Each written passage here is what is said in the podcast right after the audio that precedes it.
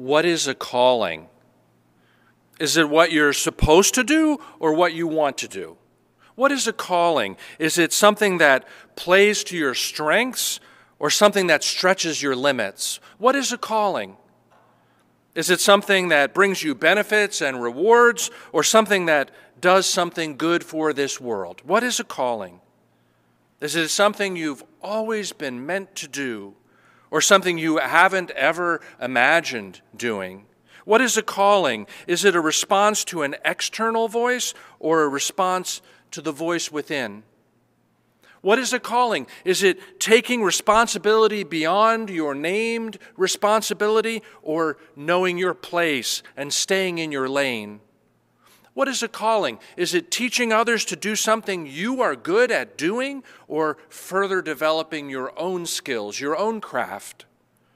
What is a calling? Is it a commitment to a lifelong piece of work or an uncovering of the next step in a yet to be determined journey? What is a calling? Is it a gift you've been given or is it a claim you stake?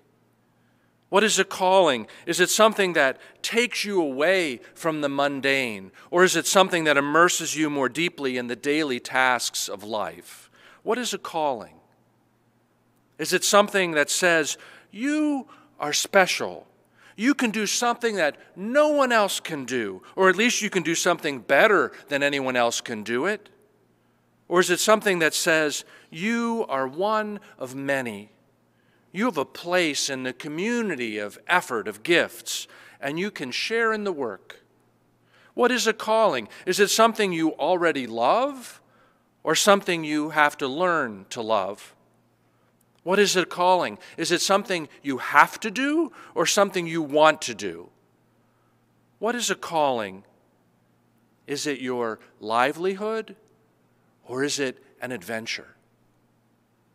What is a calling? When Jesus extends a calling to Simon and Andrew, they are in their boats, casting their nets into the sea as Jesus passes by, as the Gospel of Mark tells the story. They must not be very far out in the water, or else Jesus is using his outdoor voice when he says to them, Follow me, because there seems to be no delay between their hearing and their responding. Immediately they left their nets, is what the scripture says. Immediately. Did they row to the shore and take just enough time to beach the boat before they hustled after him? Did they abandon the boat in the water, jumping overboard and swimming or splashing through the shallow water to get to shore and leaving it up to someone else to secure what they had abandoned? A little further along the shoreline are James and John mending nets. Jesus calls these two as well, and they too immediately respond, leaving their father and the hired men behind. It almost sounds as if they receive the call and follow Jesus without a backward look, without hesitation, without question. I don't really get it, to be quite honest. It doesn't feel sensible to me. It doesn't even feel quite real. It feels like a one dimensional story. Person A says, do this, and person B says, okay, and does it. What kind of true to life story is that? Where does that sort of thing happen in real life? And what about the characters presented in the story, these fishermen, and their lack of questioning or wondering? As Jesus comes into view and extends the call to these ones who will become the first disciples, the men he calls seem not to even raise their eyebrows. That is, they don't even ask the most basic questions who, what, where, why, how? Who are you? What are you asking of us? Where are we going? Why do you want us? How is this all going to work? I asked that whole series of what is a calling questions at the beginning of the sermon, 14 of them to be exact, and you could probably add another 10 if you gave yourself a little time to think. Because when it comes to figuring out a calling, even in a general sense, questions like that just flow. And probably even more so in the specific moment of calling. What does this call mean? Where is this leading? Am I being specially called? Or am I called because I just happen to be in the here and now? What does this calling moment have to do with my life's purpose, my life's possibilities? There are naturally all kinds of questions around a calling. So, why aren't the fishermen asking? Why do they just stand up and walk out of their lives as they've known them when Jesus says, Follow me? When you have a task, a place, a job, when you are working at something, even if you aren't entirely in love with it, and someone says, Drop everything and come along with me, I am calling you, you look before you leap, right? At least a little bit. You think about it, you ask at least a question or two, right? I think one of the reasons that Mark includes the detail in the story about James and John leaving their father in the boat mending the nets, even to the point of offering their father's name, Zebedee, is to make the point that these guys aren't anticipating a calling. They aren't just waiting around for someone to come and call them from something that didn't matter or from a place of purposelessness. They had a job, they had a home, they had a family, they belonged somewhere. And yet along comes Jesus, and they walk away from everything. And because of that, I've always thought that perhaps the point of this story, as one dimensional as the story seems, is to make just this singular point. If you are a fisherman along the Sea of Galilee in first century Palestine, you may not walk away from everything for anyone else, but when Jesus calls, you go. And by implication, if the first disciples did it, men who already had work and ties in the community and something worthwhile to do, a livelihood, a way to make a living, a place to live, a family to look after, if they did it, responding immediately and completely to Jesus calling them to fish for people, as the text puts it, then we should too. Working from that quite literal two step interpretation, we might conclude that what the story is telling us is that while we may be living our lives doing something, probably something of societal value, but likely pretty mundane, what we are really doing is waiting for Jesus to come by. And when he does, we better be ready to do what he calls us to do, which is something that involves not only responding to his call to follow, but responding to his call to then call others to follow as well. Jesus says, Follow me, and we are to respond immediately. So, whatever else we might think we are doing, whatever else we might think we are meant to be doing, what we are really doing is just watching and waiting for Jesus to come by.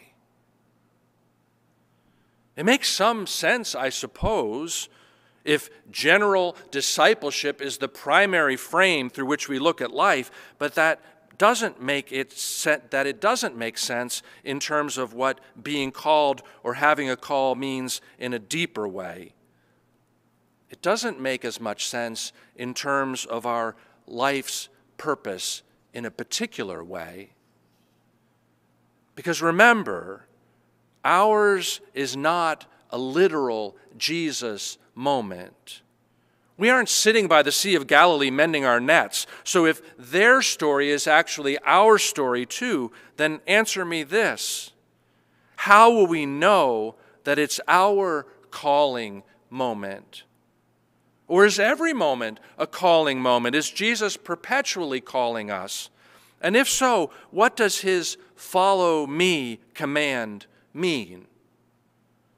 Is the ultimate purpose to be followers who invite more followers? Is this calling only about trying to come along with the Jesus who teaches and directs his disciples to do very specific things in the gospel stories? Or is our calling something deeper? Something that involves discernment and discovery, asking the questions that the fishermen don't seem to ask. In the church context, we are fond of talking about calling in that deeper sense. And so when we talk about calling in this context, we mean to speak of something more than a job, something that is more like a worthwhile spiritual purpose that is particular to us. Such a calling is more closely related to vocation than it is to work, to vision than it is to reaction. It's thinking of calling as something that requires a depth of self understanding, of purposefulness, of linking your gifts with the needs of those around you, a way of thinking of yourself as doing something useful and impactful. Having a calling in that sense suggests that perhaps there was a voice involved, yes, but that the invitation offered by that voice was not vague or without direction, and the response of that to that voice was not impulsive or reactive. A calling in that sense is something more solid, a match of who you are with what you are meant to do. We have often thought of calling as being summoned to a special and particular spiritual vocation. And yet, the calling story for the disciples in the Gospel of Mark has nothing of that sensibility. It is, as I suggested earlier, one dimensional. It is almost as if it didn't matter who was there along the shores of the Sea of Galilee. It could have been anybody. It just happened to be two sets of brothers, two pairs of fishermen. The calling was just a function of who was there when someone passed by. Where's the purpose, the wonder, the match of gifts and needs, the intentionality in that? And such thinking forces me to confess that I'd like to think that my calling, my Christian calling, is something particular to me. I'd like to think that my calling, my special purpose, as it were, is more than me just signing on as a vehicle to extending the call to the next set of people. I'd like to think that my calling has some depth of meaning, some grander purpose. I like to think, I guess I'm saying, that if the calling I receive, the calling you receive, is significant purposeful, meant to be, that it would have clearly some uniquely special and sacred quality to it. That God sees that I am suited to something particular, and God reveals that to me, calls me to that. And yet, in the gospel story, here are these unremarkable, otherwise already occupied, seemingly incurious fishermen mending their nets. Jesus speaks to them, maybe not even breaking stride as he walks by, and off they go. He calls, they respond, they leave everything behind immediately, completely. It seems as simple as that, and that simplicity bothers me. Do they know something I don't? Are they more visionary, trusting, adventurous, intuitive than I can ever manage to be? Or are they just more lucky that the actual Jesus shows up and speaks to them with real words in a real and tangible voice? Somehow, for them, it is enough just those two words follow me. They just have to move their feet. Still, it seems to me like this is about more than just moving your feet in response to the words.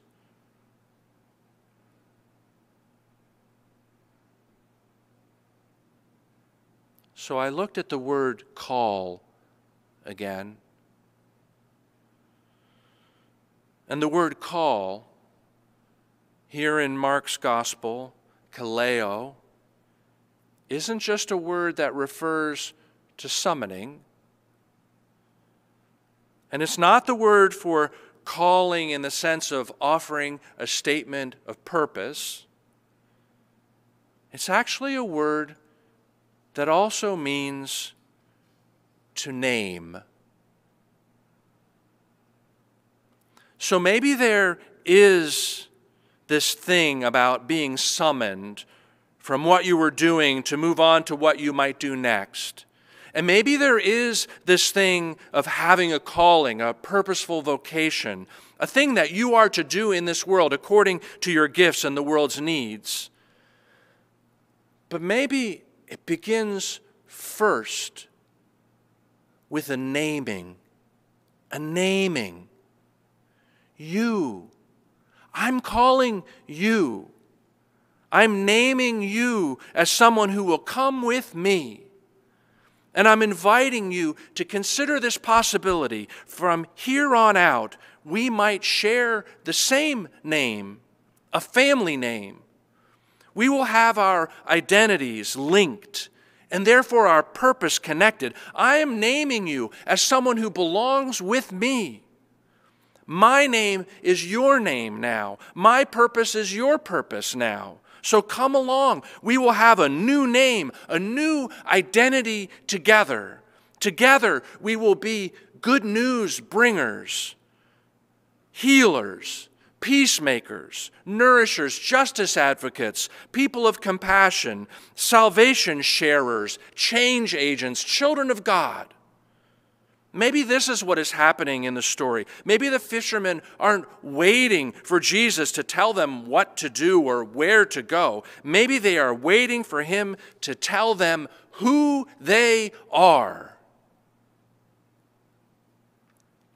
What is a calling? Maybe it's the voice, it's the experience, it's the opportunity that tells you who you are.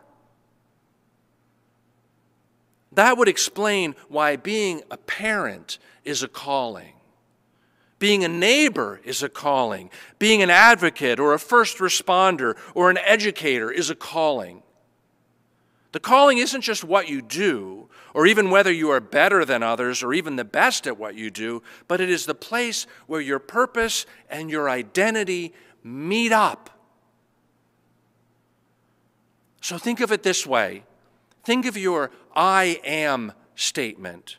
What is your I am statement? You have probably a dozen of them. Maybe you have 50 of them or 100 of them. And the statements might evolve over time. But right now, what is your I am statement? The place in your life where your purpose and your identity meet up. The place where your calling finds expression in connection. Let me give you an example. I am the person who takes my son's dog for a walk while he is still at work. Because about an hour before he gets home in the afternoon, when I come home for lunch, the dog is getting anxious, and walking settles it down. Is that my calling? Noontime dog walker? Certainly wasn't my calling a few months ago, but now it seems to be. It's a piece of my calling, anyway. My I am, because I am connected to my son. And my son is connected to his dog.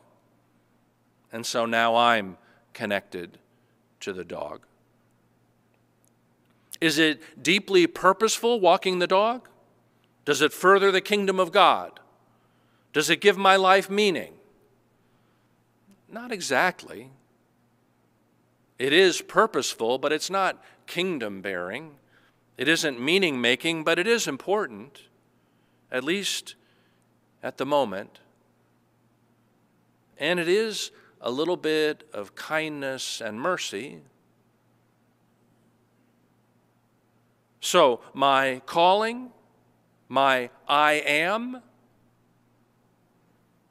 I am a preacher, I am a pastor, I am a friend, I am a spouse, a parent, a neighbor, I am a part of this community of faith, I am a soccer coach, a resident of this town, a relative to a far flung extended family, a person who is always trying to learn something new, and at noontime, a dog walker. And my calling is to be all those things and to inhabit all those spaces, to live out all those roles in some manner that looks like walking along with Jesus, following along with Him. How about you? What is your I am statement? What does it have to do with Jesus and who he is inviting you to be or to become? You have a calling, both a big purpose and an everyday set of responsibilities. You have a calling, both an emerging identity and a place of belonging and identification. What is your calling? The answer is found in your connections, your compassion, your faithful actions, and your response to the next holy invitation that comes your way to be who you are meant to be in the company of Christ.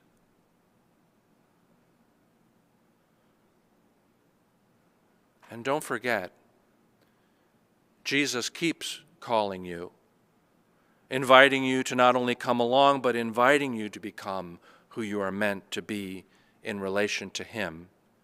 And in relation to all those who are around you and to whom you are connected, Jesus keeps calling to you, inviting you to not only come along, but inviting you to become who you are meant to be in this particular moment and in this lifelong journey. Listen for his voice. Amen. Please join me in some moments of silent prayer and reflection.